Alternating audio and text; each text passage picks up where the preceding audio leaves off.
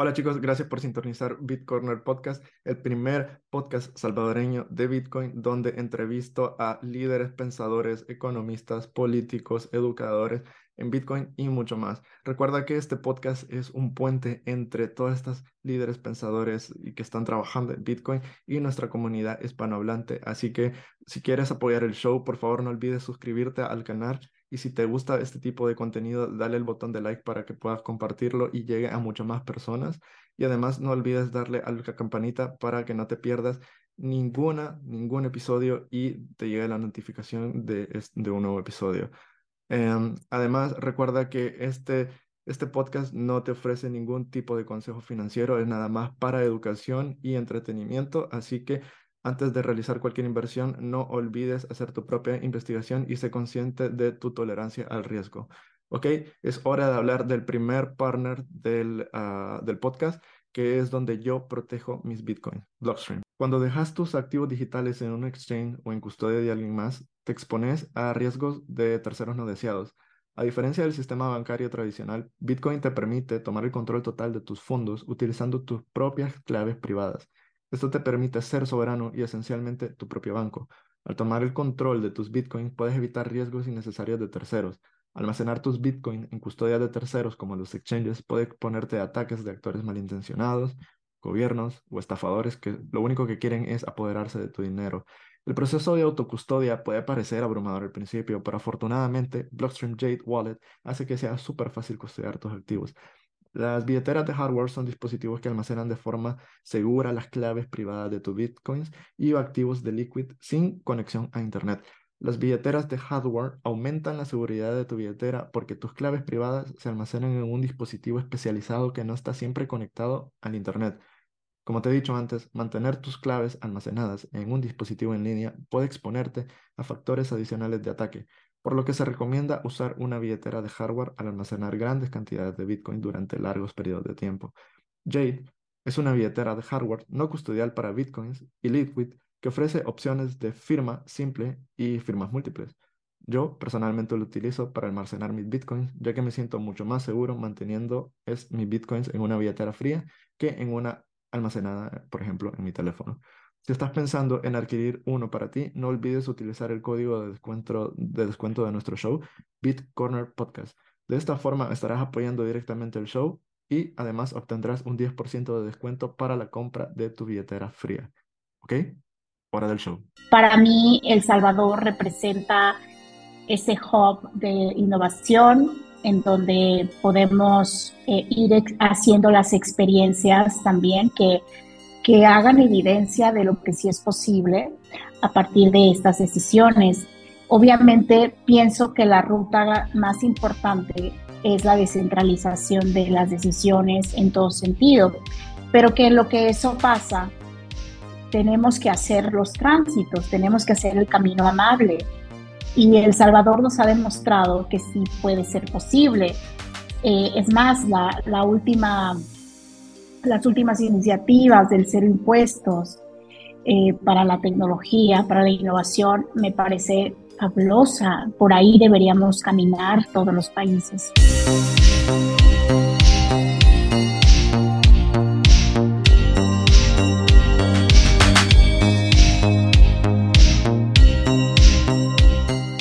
Hola chicos, ¿cómo están? Bienvenidos una vez más a BitCorner. Uh, esta semana eh, toca episodio en español y tenemos el gran honor, hoy tenemos una gran invitada, estoy muy feliz de que nos acompañe Indira Kempis, así que bienvenida a BitCorner. Muchísimas gracias por invitarme y por este espacio en español.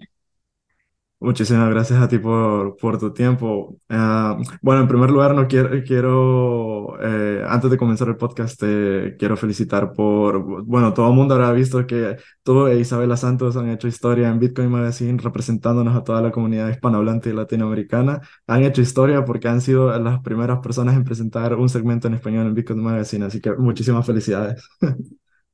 No, pues eh, qué, qué bueno que comencemos a hablar este tipo de contenidos enfocado en la gente que habla español, porque en nuestra región es muy necesario que se entere la gente de qué va Bitcoin, cómo, cómo funciona, por qué es importante lo que estamos haciendo. y se tiene que, que alcanzar a todas esas personas para que comprendan cuál es nuestro gran objetivo. Exactamente, y de hecho ese es el, ese es el, uno de los objetivos de, del podcast de, de Bitcoiner. Quiero que este sea como un puente entre todos los Bitcoiners, pero ya sabes, no solamente los, bueno, los famosos, entre comillas, como Michael Saylor, Natalie Monetti, sino que hasta los más pequeños, los que están trabajando en comunidades en Latinoamérica, porque al final, a veces quizás hasta ellos tienen como la voz más importante, ¿no? Porque son, esto está hecho, Bitcoin está hecho como para empoderar a las personas que no están incluidas en un sistema financiero y que, bueno, puedan sobresalir porque el sistema actual está corrupto, ¿no? Sí, es, es precisamente lo que mencionas. Estamos hablando de inclusión financiera y todas las personas pueden participar y pueden hacer uso de Bitcoin porque es dinero justo de la gente. Es lo que pretendemos a romper el ciclo vicioso de instituciones añejas que ya no sirven, que lo único que hacen es esto, métodos de exclusión, de bancos centrales que están tomando decisiones en monopolios y, e incorrectas para los países. Y sobre todo esta relación que tenemos que romper con la corrupción, y con los políticos que no están tampoco haciendo cosas que, que beneficien a la gente. Entonces, esa es la constante de toda la región latinoamericana. Al país en donde te pares es exactamente la misma realidad. Entonces, lo que comentaba con Isabela, de hecho, es una pregunta fuerte, pero que nos tenemos que hacer, y es aceptar la realidad, que vivimos en países con pobreza. Entonces, todo esto de lo que hablamos, pues tenemos que cambiar y tenemos que hacer algo. Y para mí Bitcoin es alternativa, es ese plan B, como dice Alex Glanstein, eh, para poder salir de un sistema que nos tiene violentados, que nos tiene excluidos del sistema financiero y con pocas oportunidades de prosperidad y riqueza. Sí, totalmente, totalmente, estoy totalmente de acuerdo. Eh, oye, para, para empezar el podcast, bueno, ya vamos a entrar en materia sobre todo lo que hablaste en, Bitcoin Magazine y bueno, sobre uh, cosas que, que, hemos estado haciendo en, en, Twitter sobre lo que estás haciendo en México. Uh, me gustaría que para quizás para las personas que no te conocen de Latinoamérica o El Salvador en general, inclusive en México, eh, si podrías hablarnos, darnos como una, un breve repaso sobre tu trayectoria y um, profesional y bueno, si, eh, a partir de ahí, si quieres, vamos a, adentrándonos un poco en, Bitcoin. Sí, esta es mi primera incursión en política. Yo no participaba y para mí la, la, política y yo teníamos un divorcio muy, muy evidente. Crecí en una casa en donde mis padres son científicos y maestros y siempre pensaron que la política era para las personas menos talentosas entonces decían, tú puedes ser todo lo que quieras, tú puedes soñar todo lo que quieras, eh, pero no en ser política. Eso no es para la gente que tiene, digamos, desarrollada una inteligencia más allá de, los, pues sí, de los intereses personales, que es el ejemplo que nos han dado los políticos tradicionales. Entonces, eh, yo hace cinco años me rompí, y digo me rompí porque este estereotipo de no participar y de dejarle todo a esta clase política era muy común dentro de mis posiciones políticas, porque después me hice activista, conforme pasó la vida, me tocó eh, el asesinato de dos de mis compañeros de universidad. Entonces salí a alzar la voz y a partir de ahí me hice activista, pero aún así yo sentía ese divorcio de participar en un cargo público. Entonces, hace cinco años decidí romperme porque pienso que precisamente no podemos dejarle tanto poder a unas cuantas personas. Por eso soy una convencida de la descentralización financiera, precisamente porque va de la mano con descentralizar el poder que hoy está prácticamente secuestrado y que y que nos debería de hacer pensar y, eh, e incentivar en cambiar eso que estamos viviendo. Entonces, pues me atreví, me atreví a romperme, me atreví a, a, dar un paso hacia adelante para participar y casi en un, pues en un milagro, en un milagro hecho por, pues por el hartazgo, por, por la juventud, por las mujeres, por las comunidades que mal, pues malamente se les llama minorías, llegué al Senado de la República. Gané por mayoría, sostenida nada más de las comunidades, eh, porque no tengo compromisos con nadie que no sea con las comunidades que siempre he defendido. Y cuando llegué al Senado, que obviamente es un, es un espacio de representación popular, siendo activista, eh, fui emprendedora social durante muchos años también, siempre como urbanista social, siempre pensando en cómo cómo hacer la paz, porque en México vivimos una crisis de inseguridad que pienso que está en todos nuestros países, en unos más, en otros menos, dependiendo de la circunstancia. Em, y ya, y llegué al Senado eh, con toda esa experiencia, pensando en que las causas más importantes que debemos seguir defendiendo van en función de nuestros derechos y libertades. Wow. ¿Y, y cómo fue que, o sea, que entraste en la política, pero ¿cómo fue que, entraste entonces en, en, Bitcoin? ¿Qué fue lo que, cómo tuviste esta, no sé, este inicio en tu, madri como decimos, en tu madriguera al conejo, ¿no? Hacia el mundo de Bitcoin. Mira, ya desde antes, como, como pues soy hija de científicos, que son, obviamente uno de sus hobbies siempre ha sido estar uh, actualizados de los avances tecnológicos desde ahí para mí, desde que soy niña, soy muy curiosa. Y, y siempre me he gustado con gente, digamos, nerd, no sé cómo se dice en otros países, nerd, eh, eh, como muy disciplinada por estudiar, muy que les gusta la investigación, eh, que son geeks, ¿no? Obviamente. Entonces, ese ha sido mi, ese ha sido mi mundo, ese, estos son mis amigos. Entonces, al estar vinculada yo me acuerdo muy bien que uno de ellos, que se llama Roel Castaño, un día este, dijo que, que, había descubierto pues, Bitcoin y, y comenzó a explicarnos cómo funciona. Entonces yo en ese momento, la verdad, decía, hijo, esto pues es, no sé, como que ha de ser tipo un videojuego y, y tú vas, este, no sé, o sea, yo en ese momento no, no, no tenía mucha noción, pero sí sabía y sabía que también pues muchos amigos estaban pues muy interesados en meterse en ese mundo. Entonces, pues yo también dije, pues, ahí voy por curiosa, en realidad. Eh, conforme fue, fui comprendiendo cómo funciona y, y, y, digamos, entendiendo un poco más, me di cuenta que sí, sí había algo ahí como esta, esta visión diferente del dinero, esta visión diferente incluso de la tecnología y de la colectividad.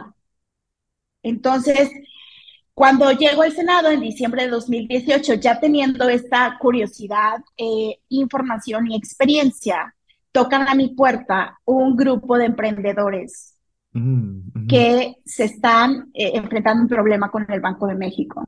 Mm, y lo digo así abiertamente porque a mí la verdad todo el mundo me decía que no me metiera, que iba a ser mi debut y despedida de la política, que eran capaces incluso de quitarme el escaño a como fuera, porque iba a entrar a defender lo indefendible. O sea, la causa perdida, pues, la causa de lo imposible, la, la causa que está, que, que es incomprendida.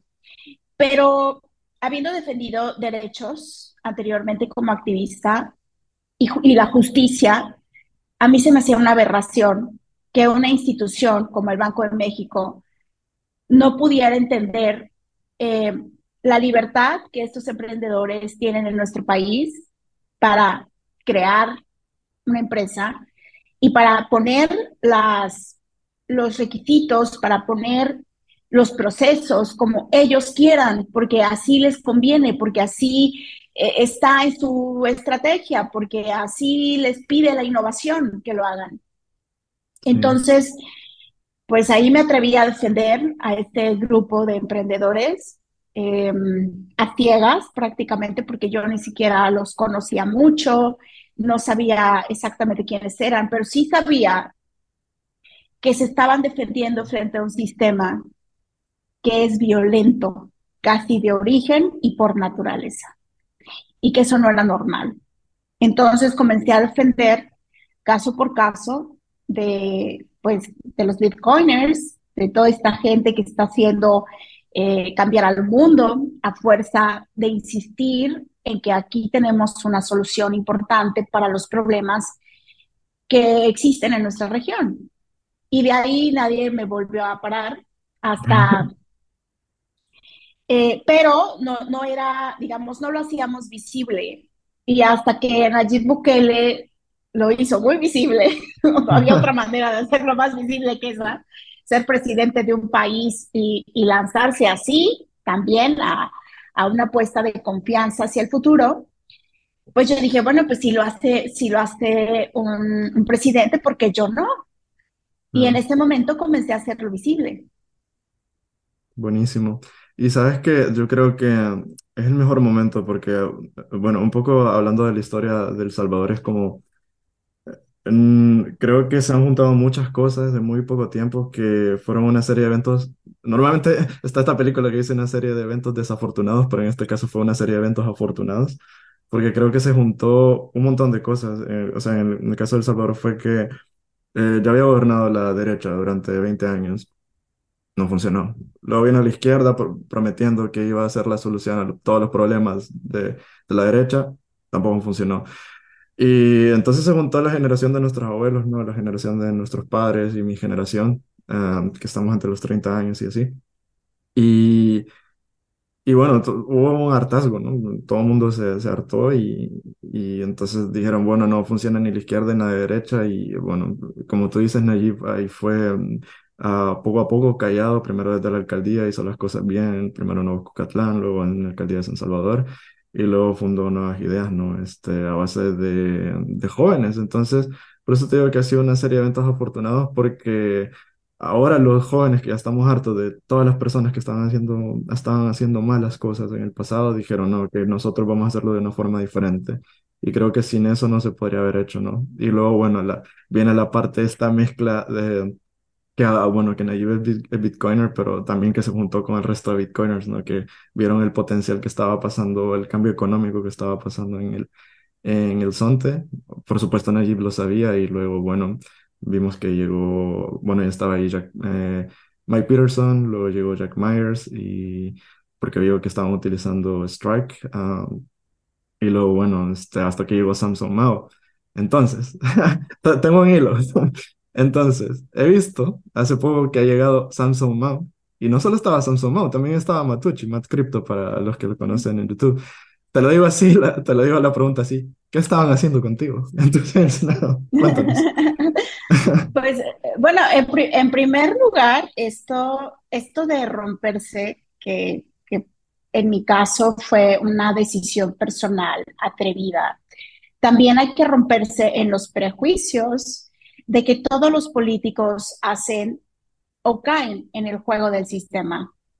Entonces, parte de lo que tú mencionas de esta convocatoria a la colectividad, a la comunidad, vamos a avanzar en, juntos, juntas, para que esto suceda, porque nadie puede hacer las cosas en soledad en una evolución tan importante como es descentralizar las finanzas de un país o de los países.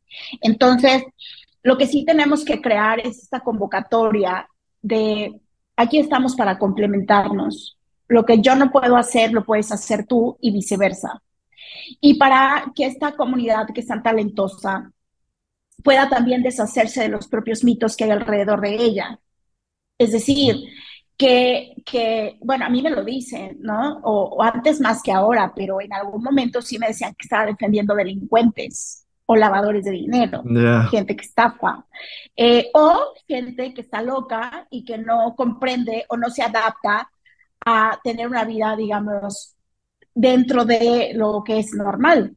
Entonces, gran parte de hacerlo visible y de verbalizarlo es, son mitos, son estereotipos, más bien invitar a la gente a que, a que conozca a las personas que hay detrás de Bitcoin o del uso de, de estos nuevos eh, códigos hacia el futuro, de cómo, eh, de cómo se organizan, de cuáles son sus necesidades y demandas, de por qué tenemos que defender su, su libertad y al mismo tiempo la libertad de los países.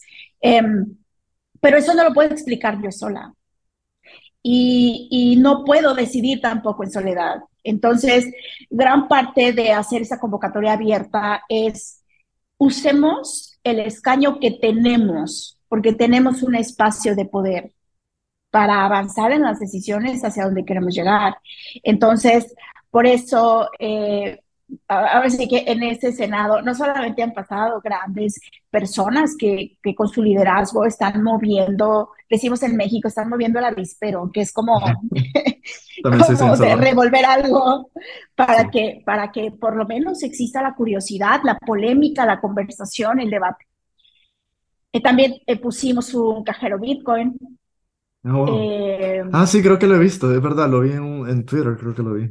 No, en el video de Matucci, pues de hecho, él, él, publicó un video y mostró eso, es verdad. Sí, sí, muy bien. Sí, pusimos un cajero. Entonces, mm, cuando tú ves todo lo que podemos hacer juntos y juntas, entonces entiendes que el poder detrás de la tecnología también tiene que regresar a la gente. Es parte del proceso por lo cual nos tenemos que romper y tenemos que crear algo nuevo. Y gran parte es, eh, al menos todos mis intentos han sido por generar esa confianza de, no, no soy una persona que va por la vida pensando que va a salvar a otra, pero sí soy una persona que piensa que si los talentos están unidos, que si se complementan, hacemos algo más grande. De eso sí estoy convencida. O sea, no, no les vengo aquí a contar el cuento del político bueno, este, buena onda, no, no, no, no. Más bien es, juntemos lo bueno que tenemos como comunidad para hacer algo más grande y para romper esos mitos y esas barreras y para lograr lo que queremos, porque hoy lo que queremos, al menos en México, que ha sido ese mi trabajo, es que Bitcoin se reconozca como dinero porque para mí esa es la manera más corta y más rápida de también no enfrentarnos a tantos procesos judiciales. Sí, para que, para que el marco de, de, lo legal, que es lo que también me toca hacer como senadora, no tenga tantas barreras. Entonces, queremos eso y lo tenemos que alcanzar, pero insisto, aunque es una carrera cuesta arriba, como dice Ricardo Salinas Pliego, pues, pues sí, es una carrera cuesta arriba, pero nos compete a todos y a todas hacer que suceda, aunque sea cuesta arriba, porque ese es el cambio que sí va, ahora sí que, ese sí para que veas va a transformar el mundo. Han habido muchos en la historia de la humanidad, pero este es el que hoy se necesita y el que sí puede hacer que, por ejemplo, nuestros países cierren brechas de desigualdad. Exactamente. Y una pregunta, porque esto, bueno, esta pregunta de hecho te la hizo Isabel, pero creo que yo también te la necesito hacer para nuestro espacio. Y es que ella te preguntó que, a, ver, México, al igual que El Salvador, y de hecho es una de las cosas que actualmente estamos trabajando, ¿no? Por ejemplo, con, bueno, hay varios bitcoiners que están ahí, entre uno de ellos es, que bueno, ya hablaremos de ellos, de eh, John Dennehy, que, y bueno, todo su maravilloso equipo de mi primer eh, bitcoin.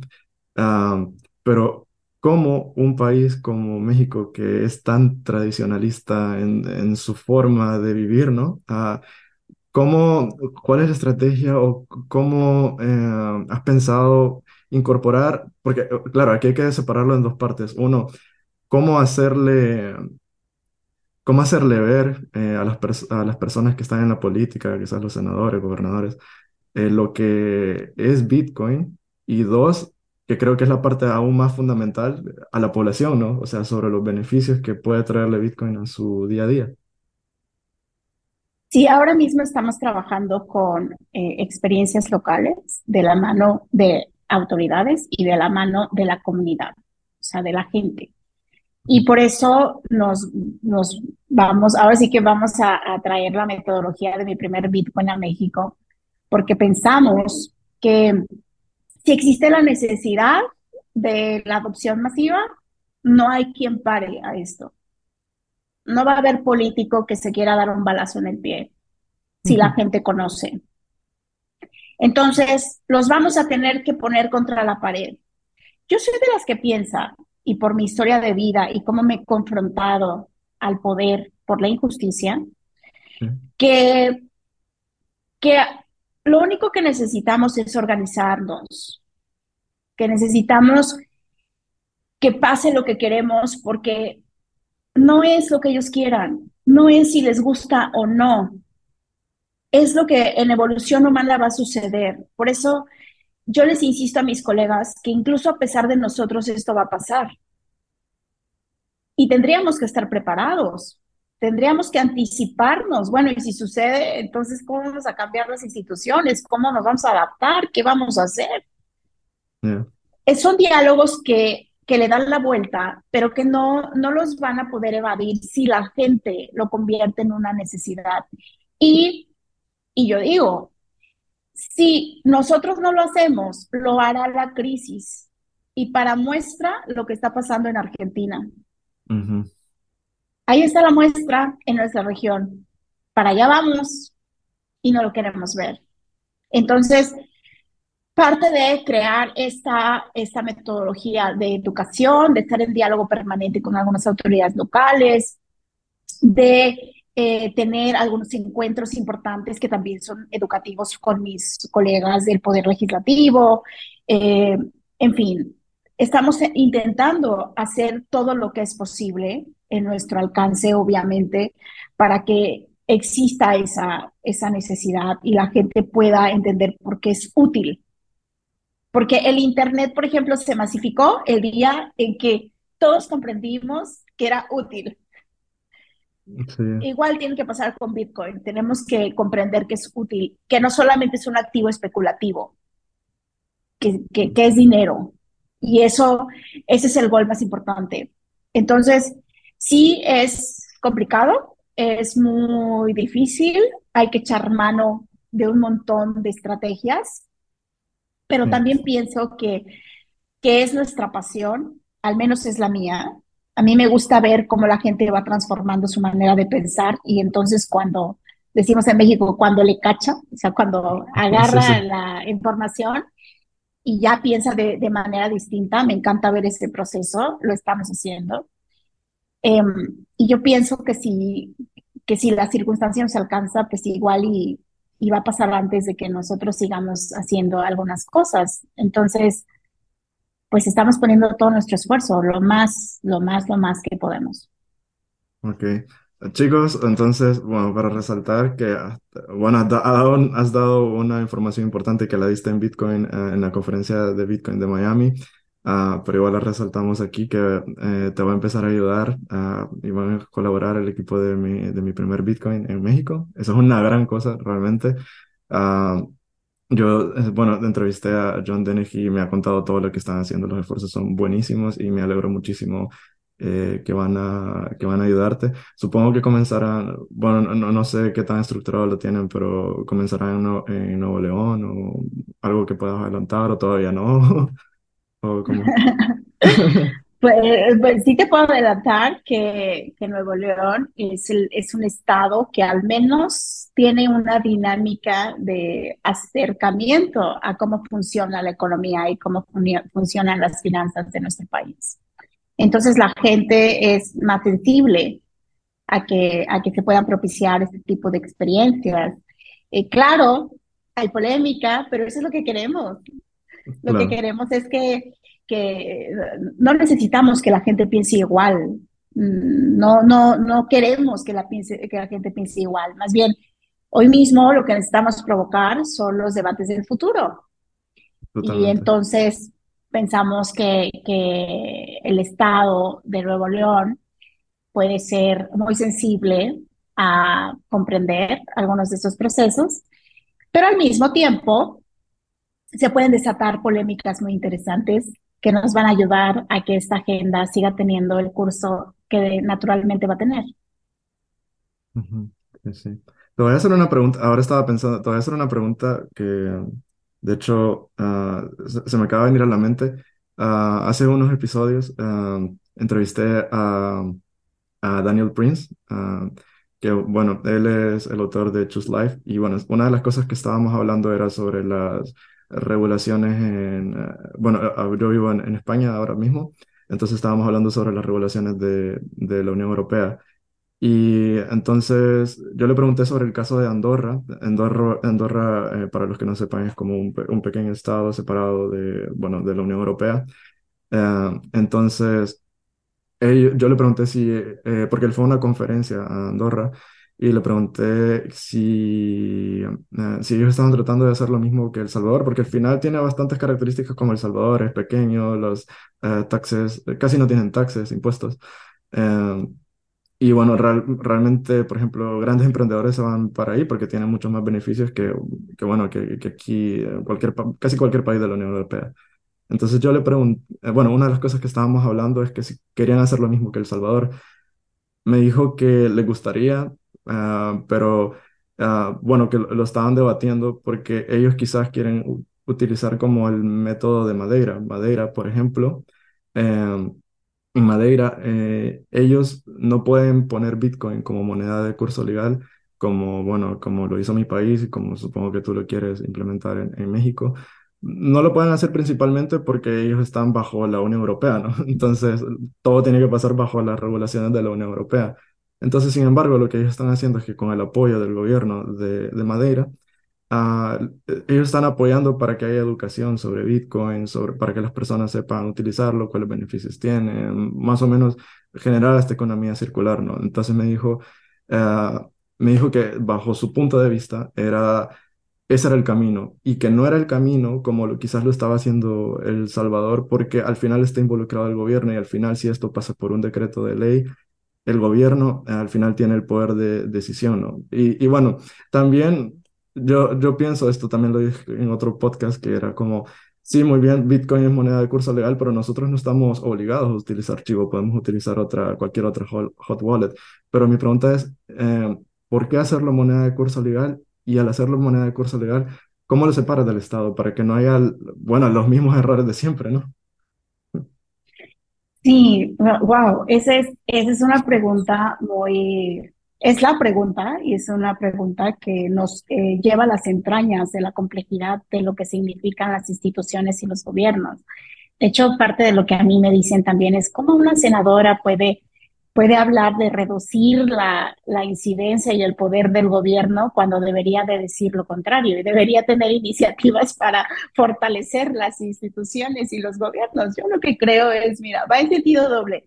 Lo primero es hacer la moneda de curso legal, porque al menos en México, así como tenemos nuestro, nuestro, nuestra división de poderes y las instituciones y la autonomía del Banco de México, pues nos ahorramos muchas preguntas y dudas alrededor de las, las famosas leyes secundarias de la Constitución, o que emanan más bien de, los, de la Constitución, porque en este país, lamentablemente, y, y pues yo creo que en todos, eh, se crean leyes para la burocracia, ¿no? O sea, se crean leyes para que no se cumplan, para que la gente vea la manera de saltárselas, pero también para fortalecer la burocracia y que al final se convierten en canales de corrupción, pero eso no te lo va a decir o no te lo van a decir los que son hoy gobernadores o alcaldes o quienes toman decisiones, pero eso pasa. Entonces, lo que nosotros analizamos en la parte jurídica fue cuál es el camino más corto para que no haya dudas y que al rato la gente esté confrontada a juicios en, en nuestro sistema judicial. Sí me estoy explicando un poco, o sea, ¿cómo le hacemos para que de un, de un tiro de precisión no tengamos problemas judiciales? O más bien, la gente no tenga ese tipo de problemas. Entonces, hicimos todo un análisis jurídico, porque no te creas, pasamos desde que si reformas constitucionales, que si ley, que, eh, pasamos por un montón de alternativas.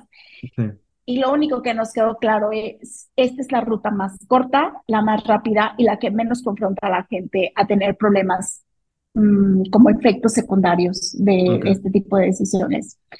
Obviamente tenemos esta dificultad que el Banco de México tiene autonomía, pero yo como yo, pues, de hecho, eh, con Isabela decía, bueno, pues que la tenga, no quiere decir que nosotros como senadores no podamos conversarlo o que la gente no pueda poner eh, cuál es su decisión, en, qué está, ahora sí que cuál es su necesidad y qué es lo que tendríamos que estar debatiendo.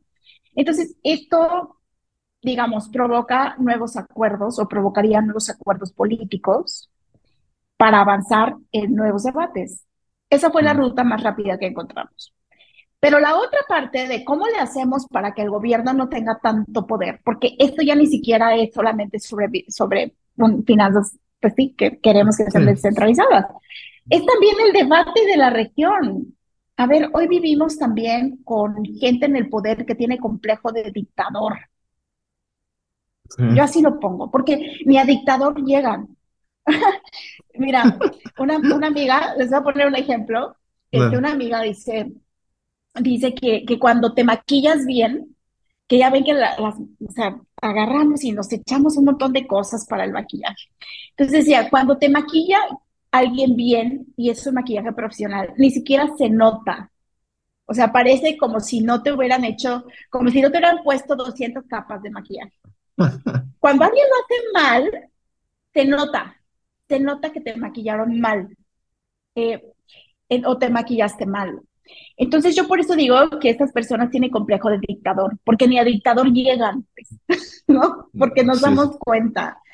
Y eso es la, la, historia de América Latina, la historia trágica la del Mesías, el caudillo. Por eso les digo, por eso yo no voy por la vida diciendo que los voy a salvar. Ahora sí que lo siento mucho, en mí no van a, en mí no van a encontrar la salvación. Mm. sí.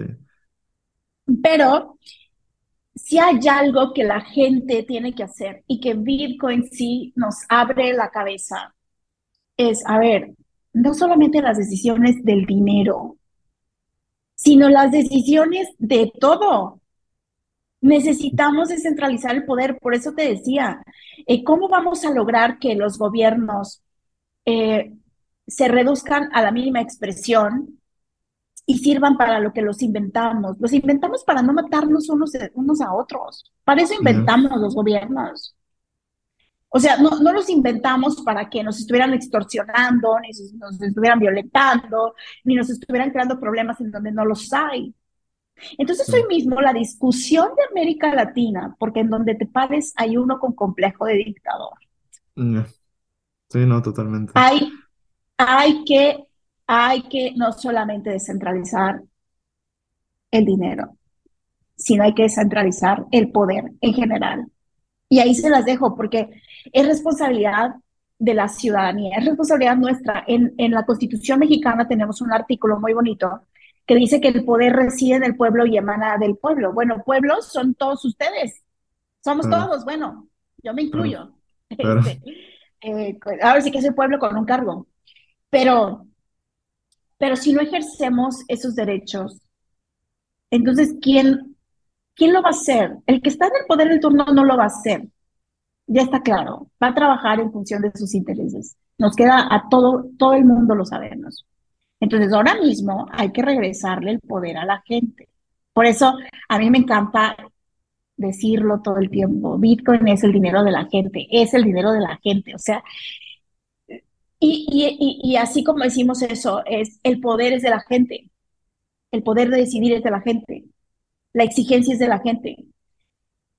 Hoy tendríamos que avanzar hacia allá, hacia allá y, y, pienso eso, no solamente en función de Bitcoin, sino en función de un montón de, un montón de cosas más que hoy se las estamos dejando a unos cuantos. Por eso yo me metí a la política, porque al menos, te digo, no soy, no, no, no, no me quiero poner como, como la buena del cuento, nada más represento un montón de comunidades por las que he pasado en defenderlas.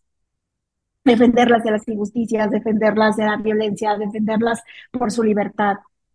Bueno, pues alguien, alguien tiene que hablar de eso adentro del Senado. Mm. Y, y, y, no solamente adentro, pues afuera y en todos lados, ¿no? Sí.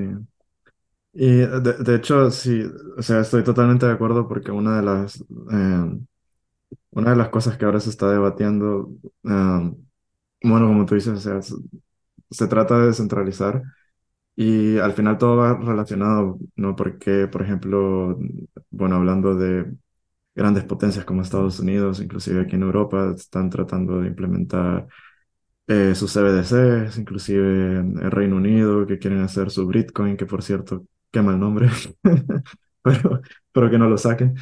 Em, pero la, la cuestión es de que al final, si sacan una CBDC, más centralización, como tú dices, ah, porque quieren tener todos tus datos en una base de datos y que, no sé, pues, posiblemente hasta utilizar, porque según lo que he hablado con otros bitcoiners y bueno, lo que se ha investigado es que quieren utilizar el mismo sistema de China, ¿no? De recompensación por tu comportamiento ciudadano.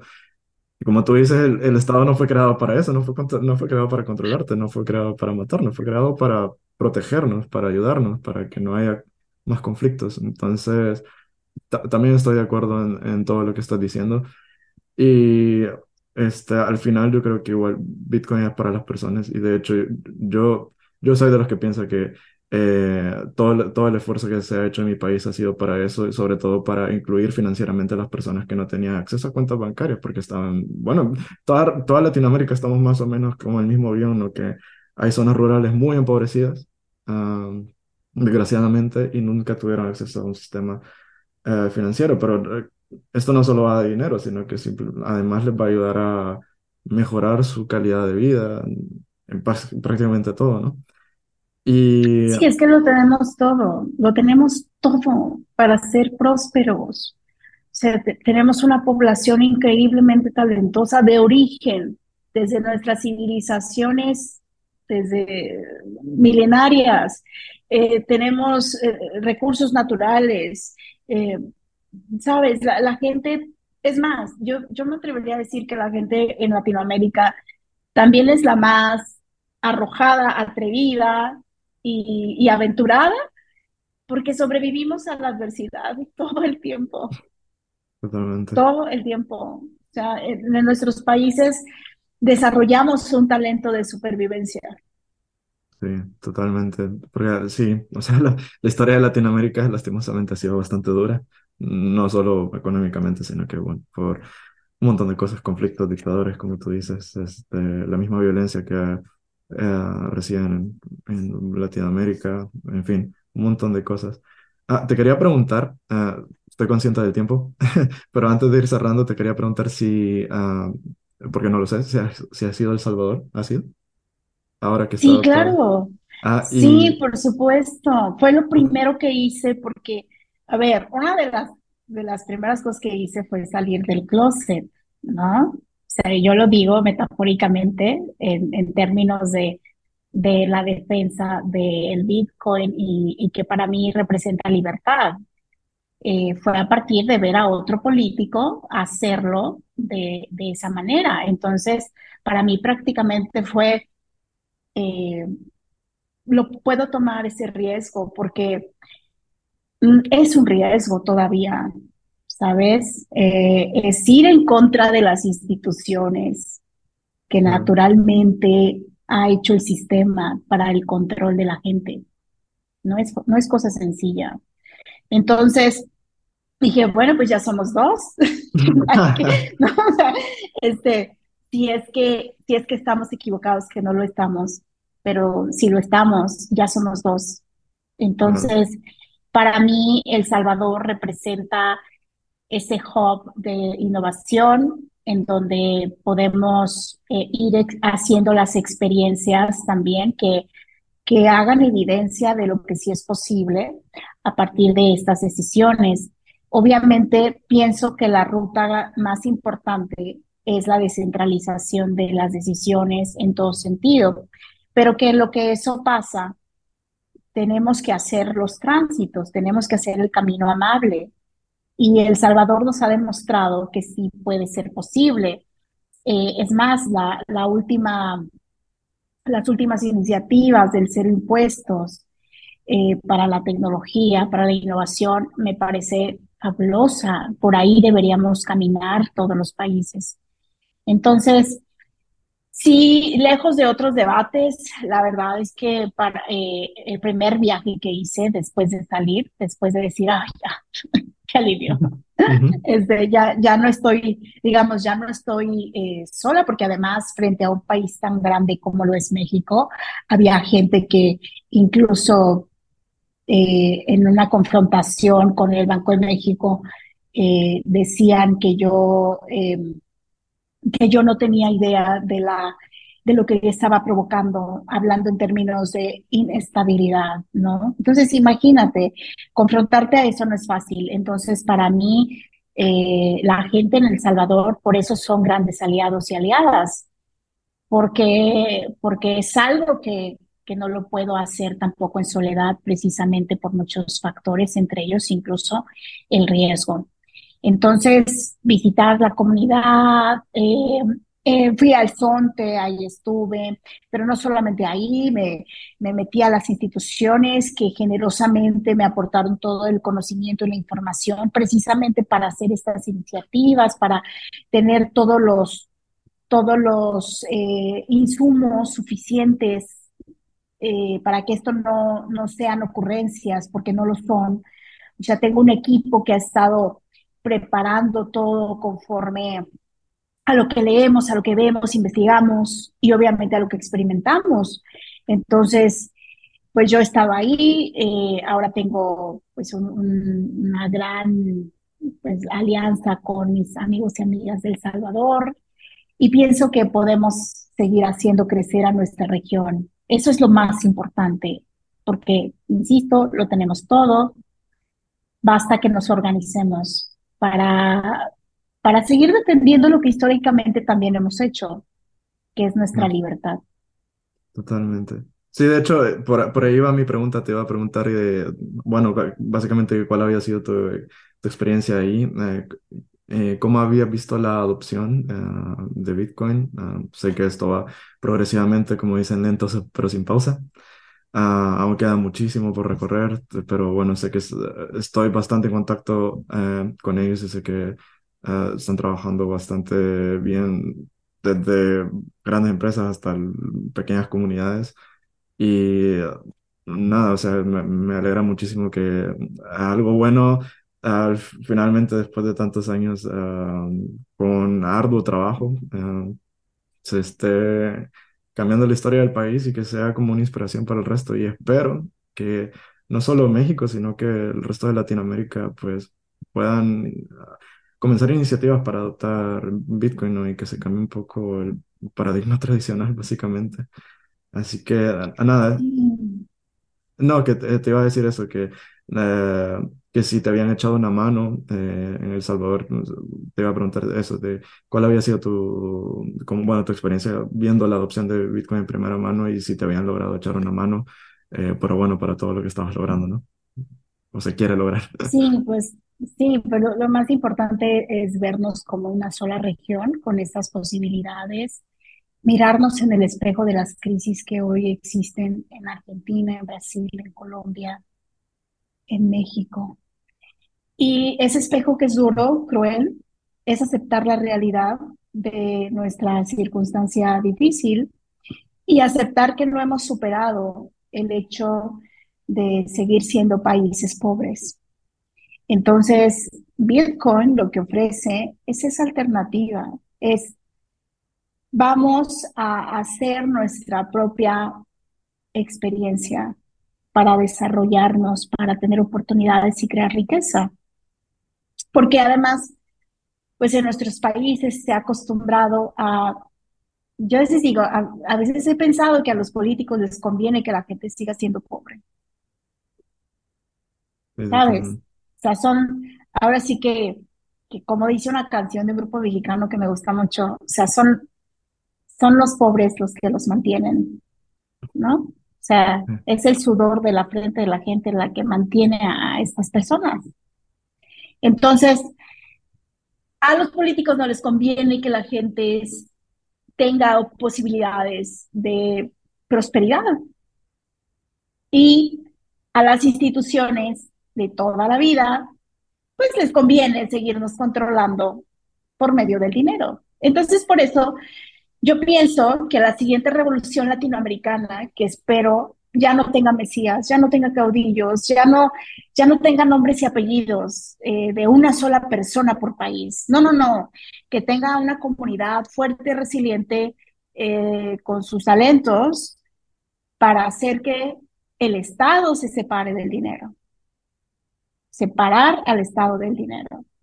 Y entonces ahí, ahí vamos a a, ver a una América Latina diferente. Por eso yo sí creo, porque eso ya es de creencia, ya ni siquiera es de pensar. Yo estoy muy convencida que el futuro del mundo está en América Latina. Aquí está, está con nosotros, con nosotros. Y nada más falta que encontremos esas, esas vías para llegar más rápido y para que todos los cambios por los que trabajamos no nos lleguen cuando ya estemos más viejos. Yo eso es lo que espero. Por eso me gusta encontrar la vía más corta y la más rápida, porque sí lo quiero ver en vida. No quiero morirme sin que, sin pensar que eso, eso estuvo en mis manos para ser posible. Muy bien. Te voy a hacer la última pregunta para ir terminando, pero te lo voy a hacer en dos. Y la primera es, ah, eh, tu meta principal, bueno, ya todo el mundo lo sabe, pero es para, para que quede bonito, tu meta principal para este año y uh, ¿cuál crees que va a ser el siguiente país del mundo, básicamente, en adoptar Bitcoin?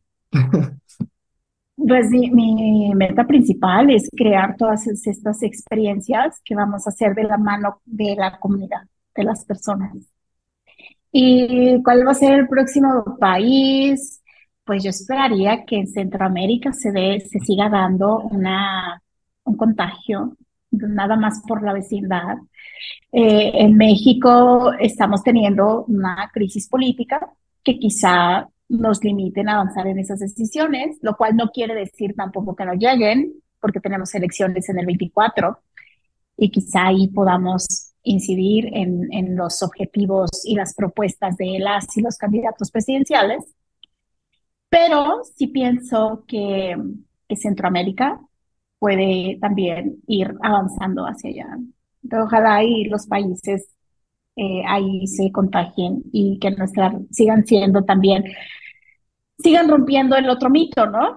El mito de, de la Centroamérica despreciada, desprestigiada, eh, que prácticamente no es ni el sur ni es el norte de América. Está como ahí en ese limbo violentada. No, que, que ojalá y, podamos tener una Centroamérica que nos demuestre y nos siga demostrando eh, que no, el mundo ya no es como lo pensamos. Totalmente, totalmente. Ah, Indira, muchísimas gracias por tu tiempo, muchísimas gracias por haber estado con nosotros, compartir, uh, bueno, todo lo que estás trabajando y, bueno, charlar un rato con los Bitcoiners uh, de El Salvador y de toda la hispanohablantes y Latinoamérica. Así que muchísimas gracias por, por haber estado en el programa y te deseo muchos éxitos en todo lo que estás haciendo ahí. Ojalá, bueno, podamos ver, podamos anunciar prontamente que México, bueno, está utilizando o va a utilizar Bitcoin como moneda de curso legal, ¿no? Ay, sí, qué, qué contenta y qué, y, y qué padre, qué, qué, qué bonito que estés eh, compartiendo esta información a todas las personas, porque también pues Bitcoin se trata de inclusión y se trata de que la gente sepa que no es tampoco para unos, unos cuantos. Exactamente, yo por eso, bueno, siempre lo, digo, mm, quiero traer desde el más famoso hasta el menos, bueno, menos famoso, sino que hasta las comunidades que están haciendo proyectos más pequeños, porque al final, como repito, eh, a veces estas personas son las que tienen eh, mayor voz, porque este es el verdadero impacto que está viendo, el, potencial de para que, lo cual está hecho Bitcoin, ¿no? Eh, para ayudarnos a todos. Así que muchísimas gracias que tengan feliz día. Y bueno, espero tenerte pronto nuevamente aquí en el programa. Muchísimas gracias. Saludos. Bueno chicos, ah, nos vemos en el siguiente programa la próxima semana. Adiós. じゃじゃ